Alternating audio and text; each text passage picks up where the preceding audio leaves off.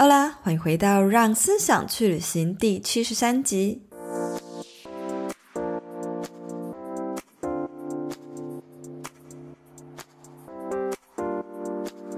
继 GI 思维单元第一次邀请朋友来和听众们分享最真实的产业秘辛，大获好评之后，这一次呢，我邀请到了另一位认识十几年的老友 Joy 来大聊行销工作背后的辛酸血泪。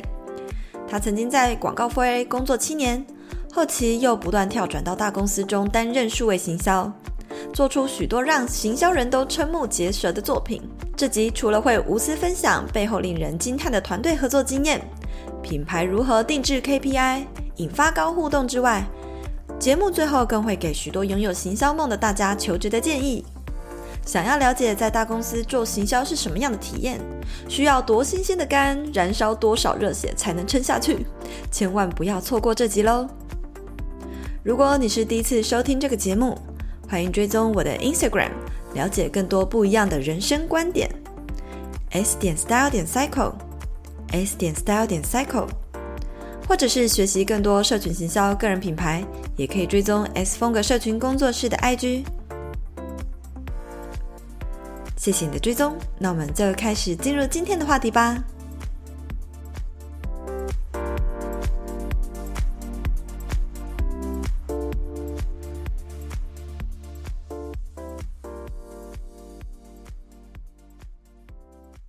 嗨，大家欢迎回到《让思想去旅行》。今天这集呢，又来到就是，哎，上次我好像就是邀请了一位我自己的前同事，我的朋友来节目呢，受到很多人大家的回响，就是很喜欢听听关于，哎，我们身边的朋友那些。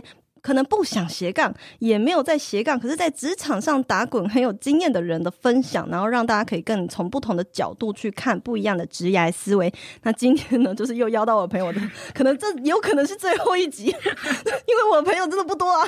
那他呢非常厉害，他曾经在这个超市龙头，然后也在这个运动时尚龙头，反正他在很多龙头都工作过，然后担任这个社群行销做广告也有。那所以我相信从他的身上。可以挖到非常多很强的实战经验，包含我们今天也会聊到呃关于 UGC 怎么做啊，然后广告这条路啊，然后一些呃经营专案的部分的分享。那我们就欢迎这位朋友 Joe，Hello，嗨大家好，我叫 Joe，很高兴今天来参加 S 编的节目。哎、欸，你邀约我的时候，其实我超级紧张，我想说天哪，我我能在你的节目贡献什么吗？拜托，哎、欸，我觉得做这个单元，我刚刚就跟你分享很好玩，嗯、就是因为我觉得我们人生。其实身边都有很多很棒的朋友，嗯、然后大家其实职场经，我觉得我们其实身边的人其实都真的蛮厉害，蛮多元的。对，可是我们每次坐下来都在讲干话，嗯、然后谁要？休假的时候还在那边讲工作的事啊？对对对，可是我觉得其实我们彼此身上其实可以互相学到很多东西，然后好像刚好可以借这个节目来跟你讨教讨教啊！不要这样说，不要这样，我怕这个怕今天录完音，然后整个让你在整个让你在社群上形那个形象大毁。没有没有，毕竟我们认识太久了。对对对，而且我们私底下讲话没有那么正经。大家大家这都是假象哦。其实你大家已经听过我跟青椒讲话已经够强，但实际上。我们认识超过十年，所以私下讲话根本不是这个样子。没错，呃，这是一个优质的优雅节目，所以我们还是要震惊的。我震惊。OK，呃，Joe 呢，他的那个工作经历真的非常丰富哦。我就呃，超市龙头，你们就自己去想象一下，什么运动品牌龙头，你们就自己想象一下。那在这之前呢，其实有在广告公司也工作过，大概几年？七年，七年，七年，嗯，超长哎，超久，这肝差不多已经坏坏光了。我现在是一个无肝状态，无肝状态，有的脸色有点苍黄，要吃点保健。没错没错。好了，总之我觉得你可以跟大家稍微简单分享一下你的经历，然后每个工作大概在做什么。OK，我大学其实本来就是念传播行销相关的科系啦，所以大学毕业后我就是很想很想进广告公司工作，那也后来也顺利进去。嗯，那前前后后在广告公司大概有七年左右的时间。那广告公司，我不确定大家理不理解，它的职务大概就可以分成两大类，一个是创意，一个是广告业务。那我担任的是比较是广告业务的这样的一个工作。那以广告业务来说，比较笼统的说法就是，它是公司创意跟品牌之间的一个沟通的桥梁。就是除了在每一个广告专案开启前，你有很多前置作业，都是我们广告业务一个很重要工作的一环。包含你是业务，对，我是业务，对对对。那包含你要去做竞品分析啊，你要去界定你这次沟通的消费族群是谁呀，然后这些消费者的 insight 是什么啊，然后抓出整个广告发展的 concept。我觉得如果真的要细讲广告业务的工作，真的大家一集 一集聊不完。对对对，我们可能录到晚上，我们可能要录到明年了。对，但我只能说那一段七年的时间，真的是用我的肝去换来的工作经验。哎、欸，其实我觉得我们的路有一点点相似，嗯、就是在第一份工作我们都做蛮久，但是我不知道你有做到七年。其实七年也没有说真的在同一间广告公司啦，哦、因为我觉得广告公司就是流动这样，会流动，这是一个很稀松平常的事情。嗯、因为你有时候可能做了这个客户做久了，你还是会想要涉猎一些不同。我那时候看的。线动什么？你半夜都还在外面拍广告什么？没错啊，好可怕！一定要就是拍到半夜，工作到半夜，这就是日常，家常便饭。哇塞！那后来呢？你又去哪里？广告公司 run 过一轮以后，就是想要再拓展一些不同的经验，嗯、所以后来我就到品牌端了。对，就像刚刚讲的一些通路啊，一些运动品牌啊，就是担任数位行销相关的职务。嗯、那数位行销其实不外乎就是自媒体经营、网络口碑或是网红等等的，就是你你很熟悉的那些，我都有在做了。我不熟，我不熟啦。然后呢，前辈前辈，就是这些都是呃数位行销。嗯，我觉得也很难去用一句话定义数位行销到底在做什么，因为数位行销包含太多层面了。对，就是任何凡是在 digital 上面要做的事情就都是我的工作范畴。哇塞，那是因为这个品牌的调性，这些你工作的品牌公司本来就是这样，还是说你的职位就特别是要全都包办的？没有哎、欸，我觉得就是因为它的定义就是在数位上面。OK，对，所以就是举凡是数位上面的事情。你有自己的人吗？还是就你一个人？哦，我们有有，有，有我们的 team 啊，就是我们大家会分工这样。Oh. 我一个人应该会，我现在应该已经 我已经不没有在这里了，是不是？对，你已经看不到我了，不好意思。OK，好，其实哎，刚、你讲到说那个广告业真的是爆肝到炸，嗯、你可以分享一下大概累到是怎么样累？都工作几个小时平均？我没有办法算几个小时哎、欸，嗯、不过广告公司的工作时间通常都稍微晚一点，因为大概就是十点前左右到公司。因为你前一天会到很晚，你还要求我要九点前到，哦、我真的也。你们还是得打卡吗？要打卡，对。但是广告公司就是责任制嘛，那什么叫责任制？就是你做完事情，你才能下班，就是没有什么上下班的时间。对，这就是台湾现在的文化，没错。所以。欸就是真的蛮累的，嗯，因为我我知道的是，我身边有蛮多是在做广告的朋友，然后我知道是越大的公司啊，比如说像你之前在 Four A 嘛，嗯嗯嗯，就是越爆肝了。那对，差不多可以这样说了，没错，没错。那其实很想要了解，是先聊聊说为什么你会开始走这条路，然后或是做行销这条路，然后是怎么样让你可以持续的一直做行销啊？广告，你说我的动力来源是什么？是不是？其实我那时候大学毕业前，我都还不知道我到底要做什么。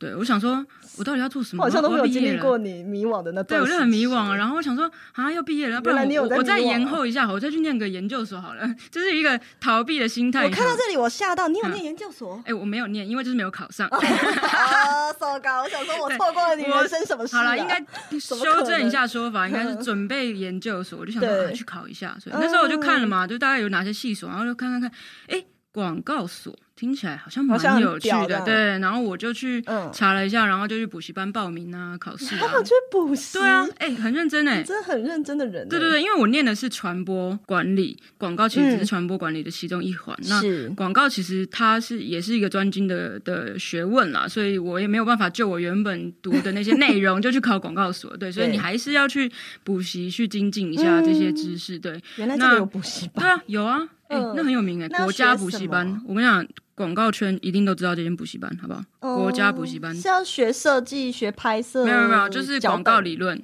OK OK，对，广告理论。对，嗯，那那时候的补习班老师呢，他其实就是业界的广告界的老师，那常常会跟我们分享一些有趣的广告案例啊，然后他在广告生活中有一些有趣的事，所以那时候。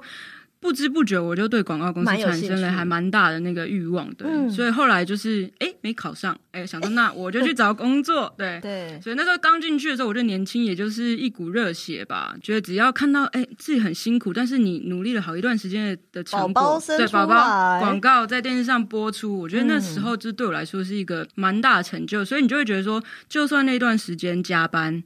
你都能够坚持下去，而且其实随着经验越来越多，你就开始负责的东西会越来越多。嗯嗯，对，那我觉得那个无形之中都是一种成就感啊。你大概都是负责哪一些事情在广告这块？我觉得最一开始进去就真的你就是什么都要做，各种杂事，对，都要做，抢第一做。比如说，呃，小智会议的倒茶水，哈，真的啊，就业务。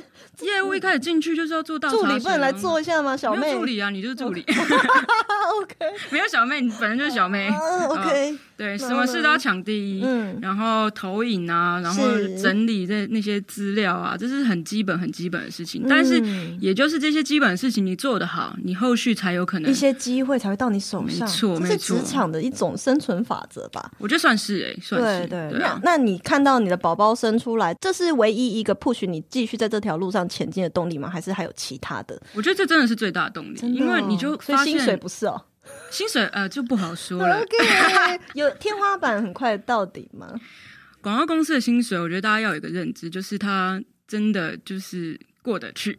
OK，刚尤其是刚起步的时候，不是会有一些什么加成奖金没有吗？业务不是通常都，欸、其实真没有哎、欸。啊你要说有什么加班费，好像也没有哎、欸，呃、但是可能会有一些基本的年终啦，对。但是你说你要跟那些科技公司比，嗯、我觉得广告公司就是没有这种，还是有，有这种待遇，对。OK，天哪，哎、欸，那听到这边，我觉得就是真的蛮佩服你的。所以那时候你有发现说，你在这条路上，你有发现说你很擅长哪一部分的工作吗？其实到后面你开始接触一些不同的东西之后，你开始要写提案，嗯，你开始要想整个，比如说 IMC 的 idea，你开始要去面对客户提案的时候，我发现我还蛮擅长想那些 IMC 的 idea。提案听说都是那个做广告的人最害怕的时刻，不是吗？对，但是我觉得这个就是练习，你要从日常的一些练习开始。比如，这也是一个公关能力的培养吗？你觉得？我觉得是，而且你如果要在广告这一行，嗯、就是你要爬到那个职位的话，我觉得提案的能力跟经营客户的能力这一块，我觉得是。必须要具备的一个蛮重要的能力的。Okay. 对，哎、嗯欸，听到这边做七年广告，大家都吓死了。我想要了解，你刚刚说有看过一些呃广告是会在电视上播出，嗯，你可以分享一个你做过最猛、最难忘的案子是什么？你说我在广告这段，对对对，这段经历。呃，我之前做过一个客户，他其实就是一个泡面，嗯，那当时这个。泡面的背景，讲到泡面我好饿。对，我现在也好饿。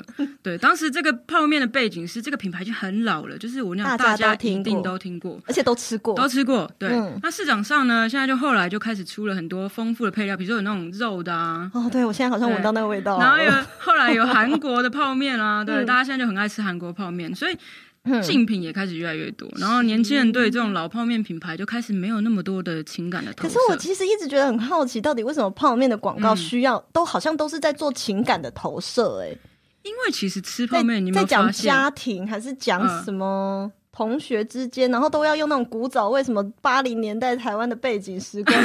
对对，为什么都是走这种风格？我觉得泡面其实有一个蛮有趣的 insight，就是每个人在吃泡面的时候，其实都是属于自己一个特殊的时光，或者是说以前工作比较、生活比较忙碌的时候，嗯、妈妈可能回家也没时间煮什么太澎湃的那种大餐，哎、哦，一种吃个泡面，加个蛋，加个青菜，就是一个回忆。哦、我觉得主要是因为这个时空背景啊。嗯，所以大家会有这种，就是，或者是说你出国，你如果怀念台湾家乡味，留学生要必备要带的是什么？就是泡面，所以就是从这个出发点去发想了这个广告。没错，那那时候就是因为这样子发现，所以我们就觉得说，哎，调查了一下，发现每个人吃泡面都有一些自己的 insight，而且每个人吃泡面都有一些独特的吃法。像我吃泡面一定要加什么？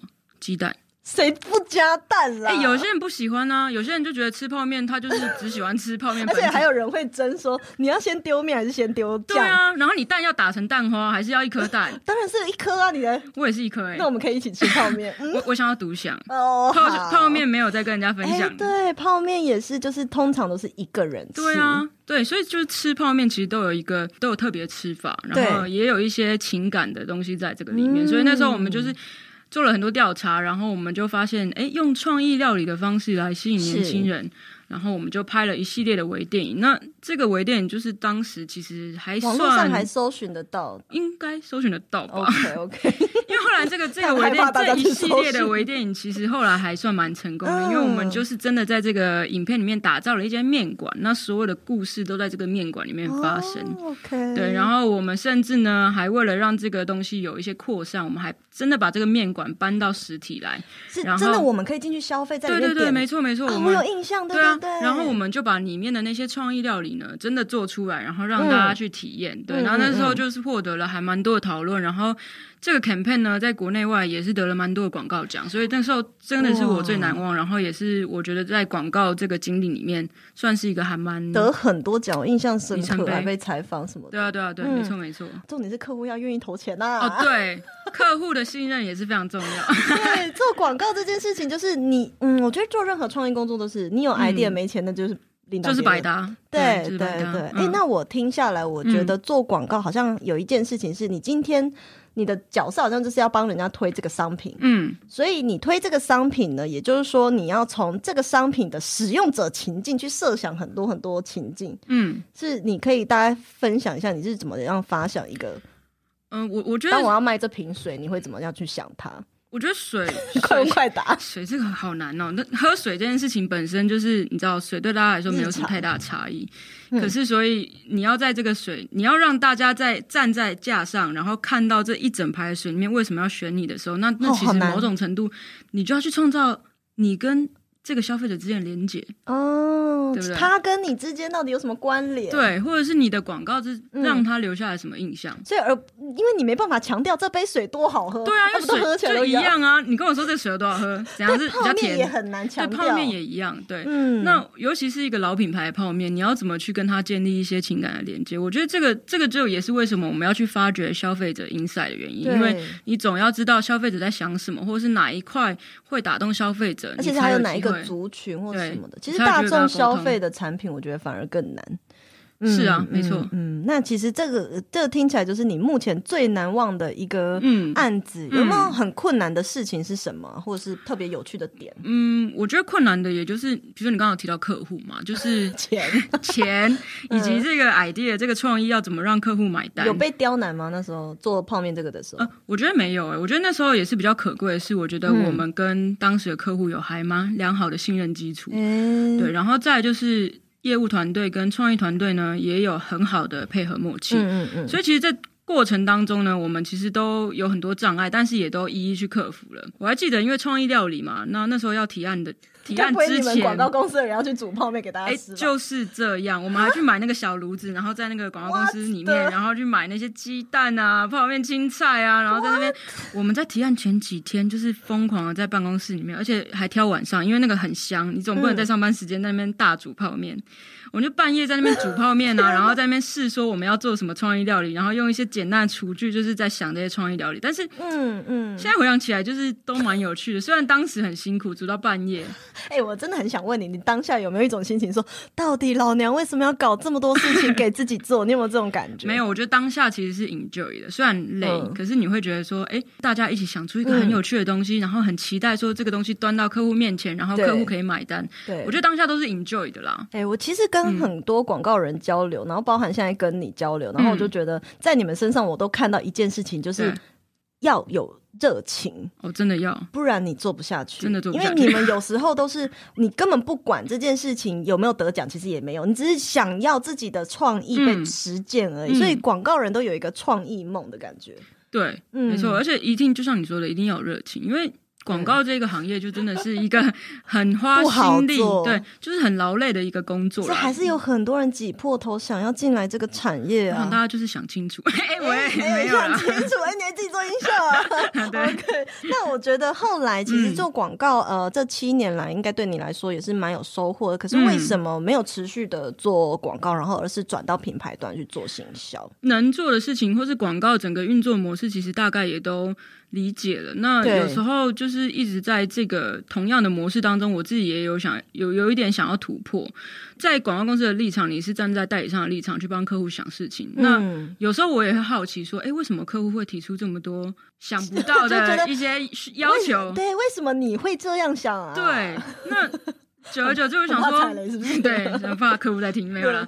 对，所以就想说，哎、欸，我其实也还蛮希望，就是自己是站在品牌端的角度来试试看，说那到底品牌端的人是怎么在看待，甲方乙方到底在想什么，各自在想什么，那是怎么看待这件事情？嗯、所以那时候我后来就觉得说，哎、欸，我想要去历练看看，我想要去品牌端看看。嗯嗯，那这两个工作内容基本上有什么不一样啊？广告公司的业务就是非常着重在客户交给你的任务是什么，是他交给你的任务 A，你就是帮这个 A 做解答就好了。嗯，对，沟通上其实就着在那客户啊、公司啊、内部人员啊这之间去做沟通。可是品牌端呢、啊，你不要觉得品牌端很轻松，你要沟通的对象更多。嗯，因为通常一个案子你要沟通的，除了是内部公司好多个部门，你要你要把这个东西。做起来，你要沟通好多部门，然后你还有对应好多厂商的窗口。一个东西你要 review 的人可能很多，老板要看，老板的老板要看，老板的老板老板要看，超烦的。到底有几层呢、啊？就是你有如果有很多老板，你就是要 签很多文件那种感觉吗？对啊，你就是要每个老板都 approve，要一层层的往上去提报啊。嗯、所以其实，在品牌端，我觉得。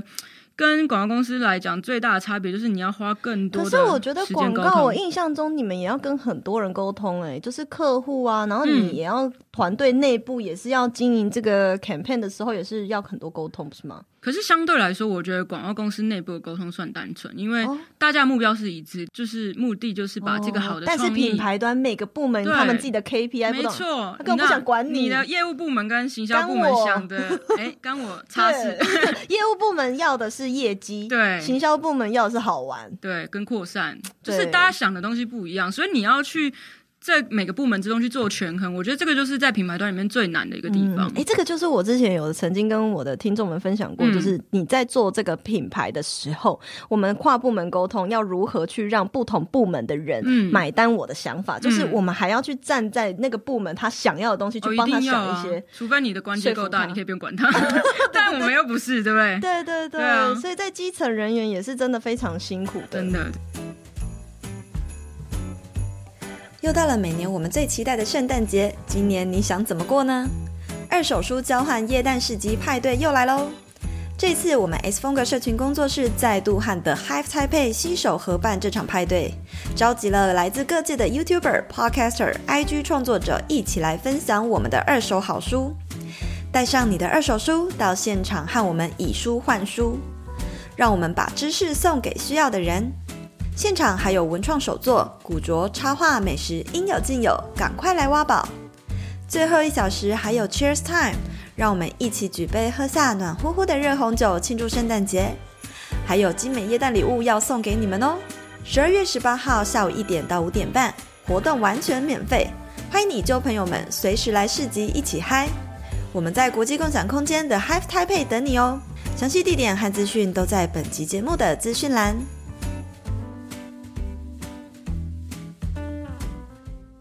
那我想问的是，广告人，嗯，跟品牌人，嗯，这两个人，他们有什么不同，嗯、或是文化或个性啊，工作节奏，或者看做一件案子的想法？我觉得工作节奏其实都是快的，不管是在广告公司或者在行销，因为我觉得这个产业就是一个要抢时间的产业。因为当你有发现一个行销机会的时候，你一定是要抢时间，赶快把这个东西推出去嘛。对。那我觉得唯一有不一样的就是思考的角度会有点不一样。就是比如说广告公司，我们多半会以呃话题为导向啊，我们就希望只要有话题，就会有关注度，那就有机会带动销售。对，但是品牌端在想的会是我要怎么直接带动我的销售哦，因为我要的是卖东西啊。对，就是即便我是在品牌里面的 marketing 好了，嗯、但是我还是有销售的压力。所以这就是你当时当业务可能跟品牌在那边拉扯的原因。有时候你们要的是曝光，对，可是品牌他们说，可是这样会卖吗？有人要买吗？太太 vague 了，这样要更直接一 点。嗯，对，嗯，相对来说就是在品牌端，就是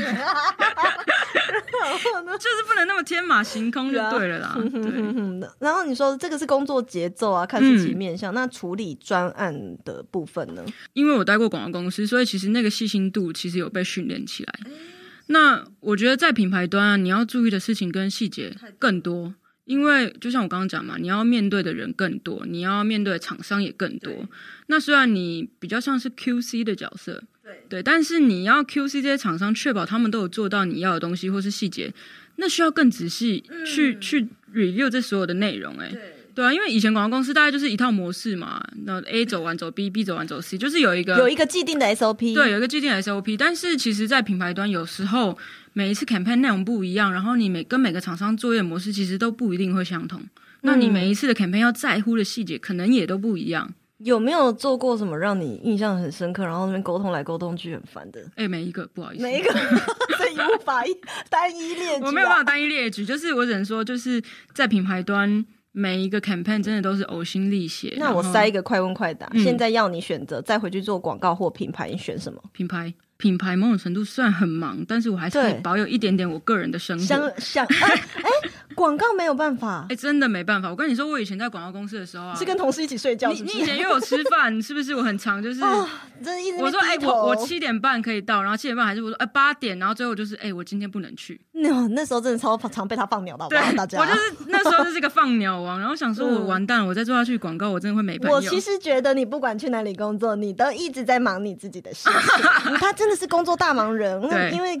都进去大公司，后面我们也会跟大家聊聊，嗯、因为他都在大公司工作，会跟大家分享一些就是找工作的想法。每次吃饭，那因为要滑啊，好多讯息。对啊，因为就是可能很急着想要走，然后很多事情可能还没有，你都没有办法好好吃一顿饭，没有好好收尾。然后来到这边以后要跟你们聊天，然后要赶快回一些你知道老板。所以你跟我出去要吃衣服要吃头痛药，那不是我的错。对，我头很痛，因为就是你知道 S 边很吵，私底下讲话真的很吵。我我每次跟他们出去吃饭，我都要带头痛药，因为真的头超爆痛。对。对我，我现在听起来不是我的问题，哦，不是你的问题，是，是公司的问题。我觉得应该都有啦，你不要在那边想要 撇清。哦哦、OK OK，好，我们拉回来。在就是因为你有在龙头超市，嗯、我一直要强调，都是夺龙头，水龙头。对，大家好，就是这个超市，就是你家旁边一定有，然后大家全台湾人最爱去的一个地方哦，嗯、就是做社群编辑这个品牌，其实我觉得它是被行销圈誉为真的是最有创意的社群团体团、嗯、呃社群之一。嗯。嗯，就是我觉得我想问你是，你刚进去这个 team 的时候做形象，你应该知道，就是他们的声誉很好嘛，嗯，在行销圈很有名。那你会不会觉得啊，我现在要扛起这个角色，压力又不很大？不会啦，反正就是我就就做就是一个团队啊，这压力又不在我一个人身上。OK OK，那我想说，其实因为呃做这种超市的东西，这快消品，嗯、比如说日常用品、嗯、叫快消品的食品啊，这些东西你要经营的有趣，真的很难。哦对啊、有印象最深刻是那个芒果跟那个鸟，嗯、芒果。大家应该，如果你有在关注行销圈的一些话题，应该就知道我们在讲的是哪个梗、嗯、梗图。就是有那么多梗图，或者是卖那个连洗澡的都 一堆梗图 啊。嗯、对，我真的是每次滑我都哦好喜欢看。滑，你有滑完是不是？有有有滑完，那真的超多的。好，那再来是，我就很想知道说，那在通路品牌做社群行销，刚刚讲是销售，我还是很想知道，已经正常来讲不是要在乎销售吗？可是你做这些梗图又不能带来什么线下的转换或金钱吧？嗯，我跟你说，没错，就是这些梗图其实不太会有什么太实质的销售的转换。嗯，但是呢，要的到底是什么？要要的就是话题啊。脸书的演算法跟触及一直在变动，这件事情大家也都知道嘛。Yeah. 你怎么千算万算都算不过 脸书的演算法？对对对对。对啊，如果你的粉丝团只是一直在 po 那些哦几折两件多少，嗯嗯、然后又又折多少，然后 有集一点什么的，就是。我觉得消费者也会疲乏吧，就是觉得说我哦又被打广告，对我就是一直在看那些促销资讯，到底是、嗯嗯、到底是被冲上。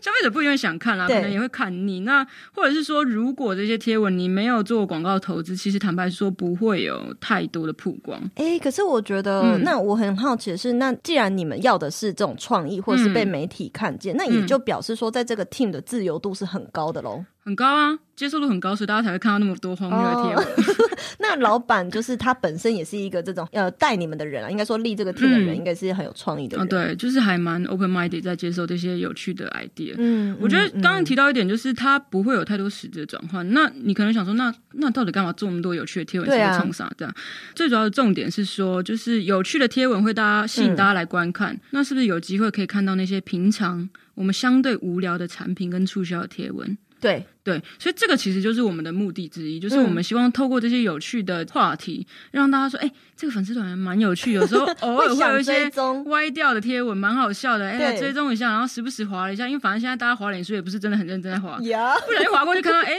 那个某个泡面两件八八折，然后就有一个印象度在，这搞不好他就真的去买了，怎么办呢？就是想要有这种效果哦、嗯、，OK OK，所以反而你们站在这个做品牌的这个角度，其实你们反而在做社群，在做粉丝团，已经要的不是消费者真的去购买或什么的，而是说被看见。嗯、我觉得实际购买这件事情啊，因为现在自媒体太多了，FB、IG、Line，嗯嗯，但是我觉得每个平台它都有自己的功用。真的要在乎实质的转换的话，我觉得现在 Line 反而是就是官方账号反而是一个更直接的，因为它可以直接贴那些促销贴文嘛，然后可以直接有那些。呃，QR code 啊，或是那些扫码的东西，就是直接扫就可以打折。那在某种方面来说，我觉得这个是对于销售来说是比较有直接的帮助。我觉得这家超市它厉害的点就是它数位化做的很强。那你们在发想一个梗图的时候，嗯、你们是会怎么去完成？假设我刚刚讲的这个芒果啊，跟那个鸟啊，嗯、你们发想的一个 idea 的过程，有没有一个祭奠的时候？比比如说我们会开一个会，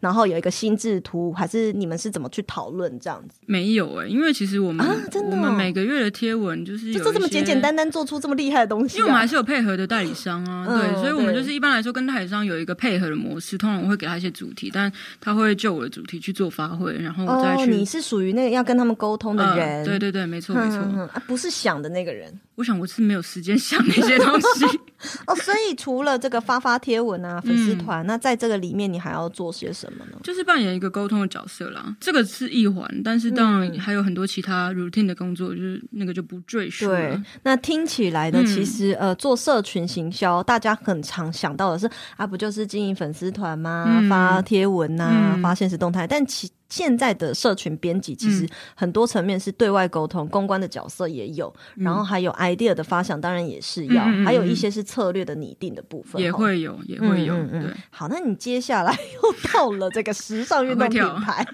当然了，当然，时尚运动品牌去做社群，嗯、我其实也很好奇，这两个其实完完全不同产业，你当初怎么会想要从那个地方，然后跳到像这样子的服饰产业呢？当初也没有限定自己说一定要在什么产业，但是我觉得有锁定，但是要做社群就对了。对，我是比较想要做社群，因为我觉得社群以现在来说，它就是一个在浪头上的趋势嘛。对，所以我就觉得说做这东西相对来说是有趣的。那为什么会有这种产业的这种选择？其实也没有，就是反正那时候就是华一零四啊，哦，就一个缘分就对了。对啊，选一些你有兴趣的产业去做嘛。嗯、对，对所以那时候刚好就是有一个缘分，有这个机会。嗯，对。因为在做社群的人，大家都知道，我们最爱玩的就是什么？就是 UGC。来、嗯、，UGC，你解释一下是什么东西？User, user, user, user Generate Content。嗯，那它是什么？你可以跟听众解释一下，UGC 是在做什么？哎、欸，如果要用一句话来解释，我还真不知道怎么解释。但是我觉得，以我自己的看法来说，就是你在做一个社群上面的互动的时候，嗯、你要怎么让消费者在这个互动当中去产出更多其他的帮助你宣传、呃，对，帮助你宣传的内容 content。你总不希望你在社群上，因为社群上最注重的什么就是互动嘛？对，你跟消费者 之间的互动是什么？然后你你不是只是单向的对于消费者去一直去沟通说，说你要买这个，买这个，买这个，不是这样子。你刚刚是在刷盘吗？对，要买这个，买这个。对，所以就是我觉得互动这件事情是很重要的，当然，你要透过消费者的手。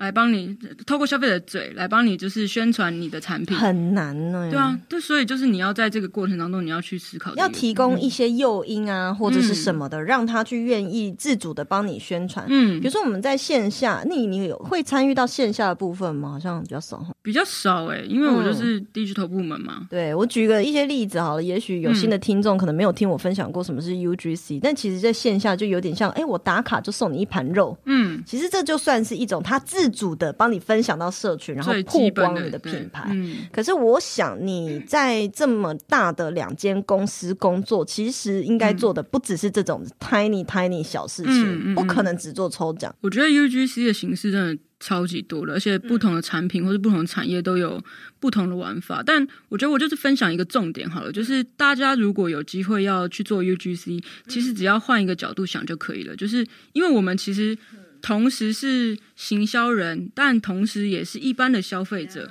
我们也会看到很多品牌在做活动嘛。那我觉得你就换个角度想啊，那这些品牌做的活动你有没有兴趣？嗯、或是哪些品牌做什么活动你是特别想要参加？那你为什么想要参加？是单纯的抽奖吗？我觉得其实现在消费者胃口其实都被养的蛮大的。我觉得抽奖就是你要真的有让他 get 到当下立即 get 到的东西，不然真的。而且你又不可能花大钱买一堆奖品。哦，对。然后有些人自己也不一定是有产品的人。对啊，重点是消费者现在对于抽奖已经有点无感了。而且很多抽奖都是一些抽奖大队，那也不一定是你真的真的消费者。哦，做社群行销最害怕这种的。对，你每次抽奖啊，想说我也都看到，我都知道是哪些账号。又要抽到，就是上次那个，对，而且他们都会带很多人的 ID 来对啊，公司，他们真是专业的。就是你只办抽奖，你会觉得你吸引到的都是这些人，然后抽到的都是这些不是你要的体验，不是真正打中精准的人。对，那所以我就觉得说，你要着重的应该是这个互动本身。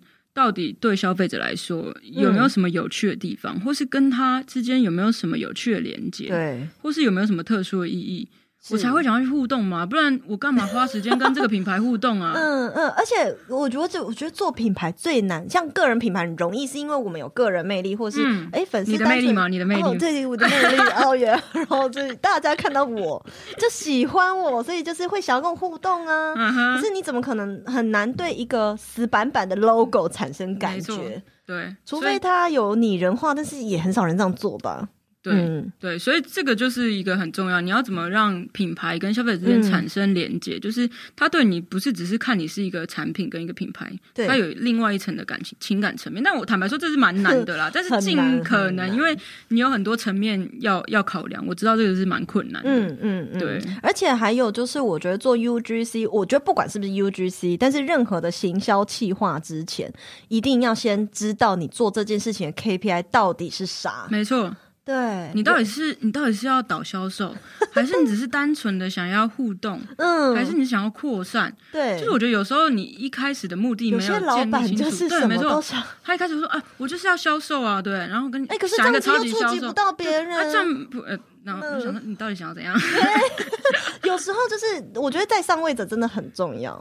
就如果他今天不晓得他做这一档活动，我或我们这一季的目标到底是什么的时候，嗯，很容易让行销人员是不是？你有没有遇过？就是会啊，那个牛头不知道怎么做。那你要怎么解决？在职场上遇到这种问题的时候？我觉得尽可能还是去跟他沟通，然后导回到挖出他，对，导回到原本我们一开始讨论说，哎、嗯欸，我们一开始讨论是这样子，那对应到现在的执行的方式，这是你吗？哎、欸，你平常不是这样？我在工作上还是很有耐心的，私底下我跟工作上我还是有一。私底下超火爆，大家、欸、没有。我跟你说，我现在脾气修炼很多了，因为都是被那些你知道 长辈们给、修炼过了，修炼过了。对，我现在学佛、嗯、有有舍利子吗？哎、欸，我不知道，要烧了才知道。然后呢？对，就是我觉得要去沟通。对，那我觉得你就是做到这个动作就好，你也不用太强求说一定要怎样，因为有时候老板的思考模式不是我们能够掌握的。但是我觉得你只要做过这个努力，你就放过自己。嗯，如果老板还是坚持他就要这样，你就你就这样吧。哎、欸，我有其实听过很多做行销的朋友，他、嗯、他们都有跟我分享过，就是在公司做那些案子啊，对，老板从来没有满意过。嗯哼，你的老板有满意过吗？我觉得老板永远不会满意的，就是没有说哇，怎么做的这么厉害这种的没有。我觉得有这样的老板真的很少。嗯，我就是啊，我就是。哎、欸，你就是这样老板？现在有听到吗？你公司你公司有缺人吗？欢迎欢迎欢迎欢迎随时加入哦。对、啊，那我想问你的是，刚刚讲到 UGC，嗯，这个前中后期它通常会。怎么跑呢？有没有一些要呃，刚刚讲的要诀是消费者要什么？嗯，那有没有一些特别要注意的？呃，UGC 我觉得有一个小 tips 要注意，就是通常我们 UGC 的活动期间。都不会太短嘛，你一定是可能为期两周，或是甚至拉长到一个月，因为整个 campaign 时间你也不可能只有一个礼拜就结束了，就一个产品的上市，你一定至少是一个月的宣传期嘛，对。那我觉得那个 UGC 的时间很长，你要怎么在这个两个礼拜到一个月的时间，你要一直是维持这个活动的热度，那你就要从不同的面向去跟消费者做提醒。可能比如说一开始用正品的诱因，然后打动一些消费者，但有些消费者就是不不不屑抽奖，嗯、那你要用什么角度再去跟他沟通，然后吸引更多人？而且素材要生素材这件事情也很痛苦，你就是不能，你你真的不要想说一个素材就可以从头走到尾，不可能。社群最痛苦的就是生素材，对对，你就是要有不同的素材去沟通同一件事情，然后去吸引到不同的消费者来跟你互动。嗯、我今天才有一个学生就在问我，他是创作者，就是他、嗯、他做了一个 UGC 的活动，然后但他希望。可以跑长一点，然后让这个热度一直在。嗯、所以这个就是回到就刚刚讲的，就是你要怎么样在这么冗长过程中一直维持热度。对啊，而且让人家看不腻。没错，你就是要从不同的面向去沟通这个活动。以你的经验，这些素材是在设计这个 campaign 的前面哦，我们公司已经在讨论的时候，就已经会规划进去了嘛，嗯、然后我们就到那个时候去拍啊，干嘛的？哎、欸，我是哎、欸，嗯，就是我会直接要求说，这个活动期间，我初期有一一要拉整个走期给我看，初期有一套这个宣传的素材。嗯、那比如说走了一两个礼拜之后，我这个一定会疲乏嘛，那我就一定要再有第二波，或是甚至第三波的素材去沟通这个活动，嗯、否则这个活动到时候就是尾盘就拉不起来。嗯，对，嗯，但是一定要先，一定要先沟通，因为如果你是做到一半才想说啊，现在好像参加人数一直往下掉，然后现在才想说要做，通常那时候就会做的很赶，然后出来的东西效果不是很好。真的，真的，那这个是中期的部分，那后期，嗯、后期的话，我再让他去炒啊或干嘛，都会做什么？其实后期我们就倒是真的比较少去做一些什么，其实就是一直在维持参与的热度，哎，嗯，或者是说，呃，那结束后也会做些什么吗？哦，结束还还是会去 review 每个过程中到底哪里的转换掉了很多人啊。哦对，你总是会去 review 说这一次的活动，比如说你一开始进来很多人，但为什么到了第一个步骤之后瞬间少了一半？那是因为我们活动太复杂吗？还是说大家不知道这个活动要怎么玩？那表示你活动没有解释清楚喽。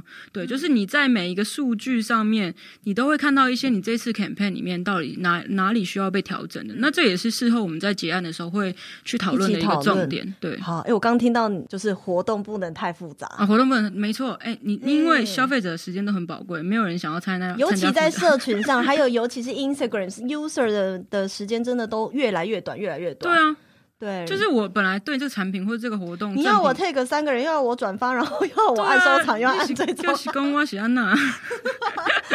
就是为了一个东西，你要我付出那么多，其实大家不太愿意，不愿意，真的不愿意。花时间，自己换个角度，你会愿意吗？我当然就是也不想啊，对啊，就划掉，想骗我，玩到一半就不想玩了。对对对，哇，那听完这个，很感谢你分享这么多 UGC 的这个要诀，所以大家有没有笔记记起来呢？那关于这个方面呢，哎，它虽然是在品牌做，其实这个 UGC 的这个套路，其实也都是很适合内容创作者使用。只是我们在内容创作者就是呃的的这个领域，我们的周期不会拉到一个月，嗯，通常大家都做一个礼拜就已经很长，嗯哼。可是那个逻辑是套用，那最后就是很想要再多花你一点时间，好跟我们分享一下。对啊，他你知道他有多难请吗？要请到他真的是哦，你少在那边帮我塑造一个很难搞的形象。你也没有什么形象吧？巨巨幅图都挡住了。我现在也很压抑，我就是一直要维持一个优雅的形象，没有感觉到吗？有啊有啊。好啦，最后那是我很佩服你，一直都是在知名的大公司工作。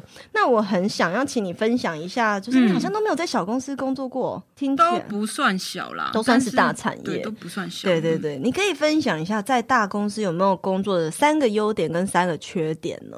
我觉得优点就是环环相扣。第一个就是大公司，当然它预算会比较多嘛。嗯，你们提创意比较敢提吗？对，就是预算多，你当然能做的事情就多。那、嗯、再来就是可以运用的资源比较多，不管是各部门的啊，或是一些相关单位，嗯、因为你对外的你公司够大，或是你品牌够大，相对来说。别人就比较愿意跟你，哦、你也会能够比较能够接触一些知名的品牌。对啊，互相互相就是利用，哎，利用一下利用好吗？互相利用可以。啊，再就是能接触的面相其实也很。什么面相啊？就是不会很单一。可是，在大公司，我的想象是大公司不是就每个人做好自己的事就好了吗？就是以行销来讲，你可能不会每一次都只固定做一种事情。嗯对，你可能有机会去尝试一些不同，因为资源很多嘛。刚刚讲环环相扣，资源很多，那相对来说你能做的事情更多，而不会只是一直很单一的，比如说一直只是在发贴文，或者只是一直在办抽奖。对，就是不会是这么无聊的东西。你会有很多不同的机会去跟别的品牌，或是跟其他呃优秀的代理商合作。我觉得，我觉得做社群的好玩点就在这里，嗯、因为如果你们的个性也是一种就是很讨厌那种单一工作，嗯，那缺点呢，在大公司的话。组织的层级比较多，就是很多部门一层又一层，部门之间对，然后跟你上面层层层层 老板主管们，然后所以要等一个决策下来，就是花比较多时间。对，通常就是会比较花时间，所以就是很多时候真的 campaign 到最后都全部大家都 OK approve 了之后，只剩不到一个月。就整死我。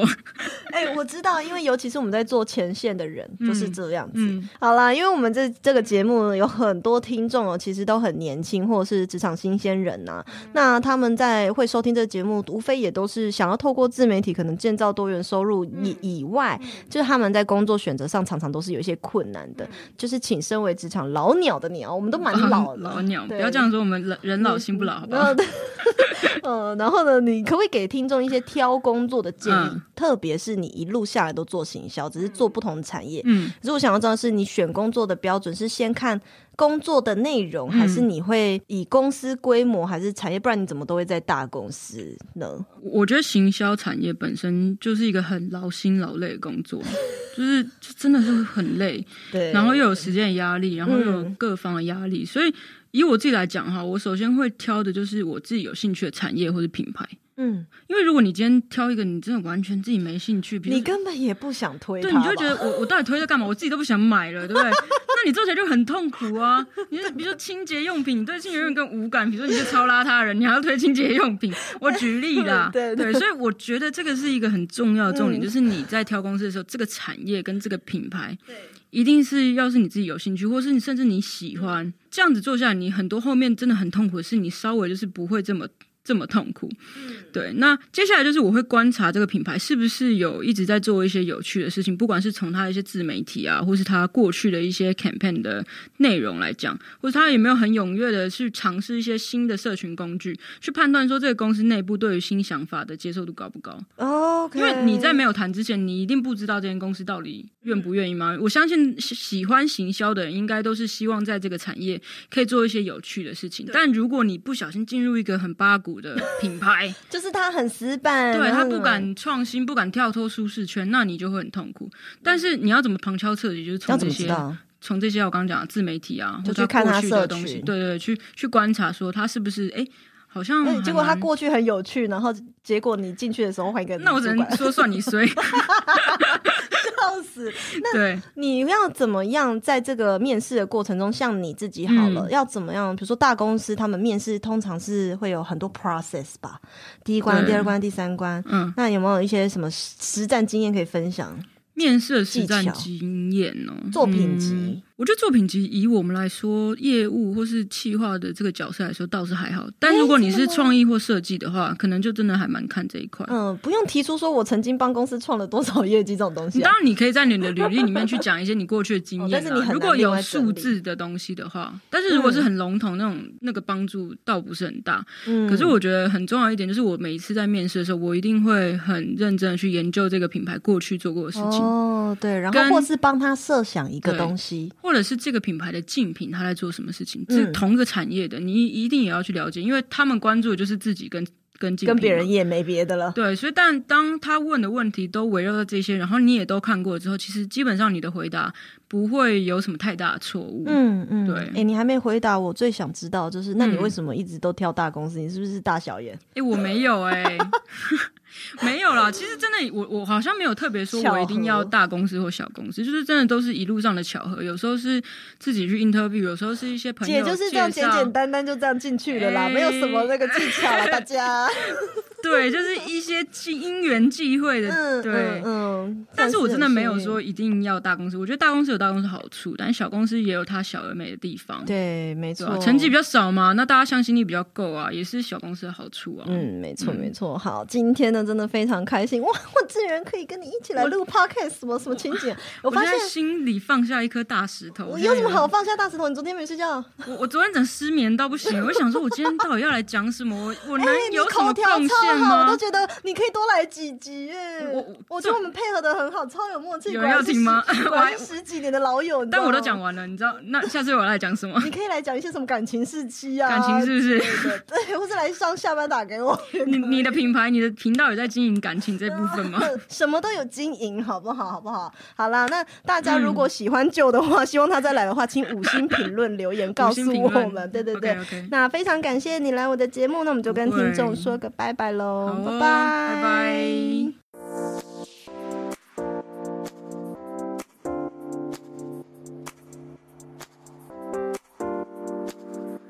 谢谢一直听完到最后的每一个你们。喜欢这类的内容，记得按下订阅追踪，都是支持我继续创作的动力来源哦。欢迎大家可以追踪我的 Instagram s 点 style 点 cycle s 点 style 点 cycle，或是私讯我和我分享你对这集内容的观点和看法，我都会很乐意回复大家的哦。那我们就下一集见啦，拜拜。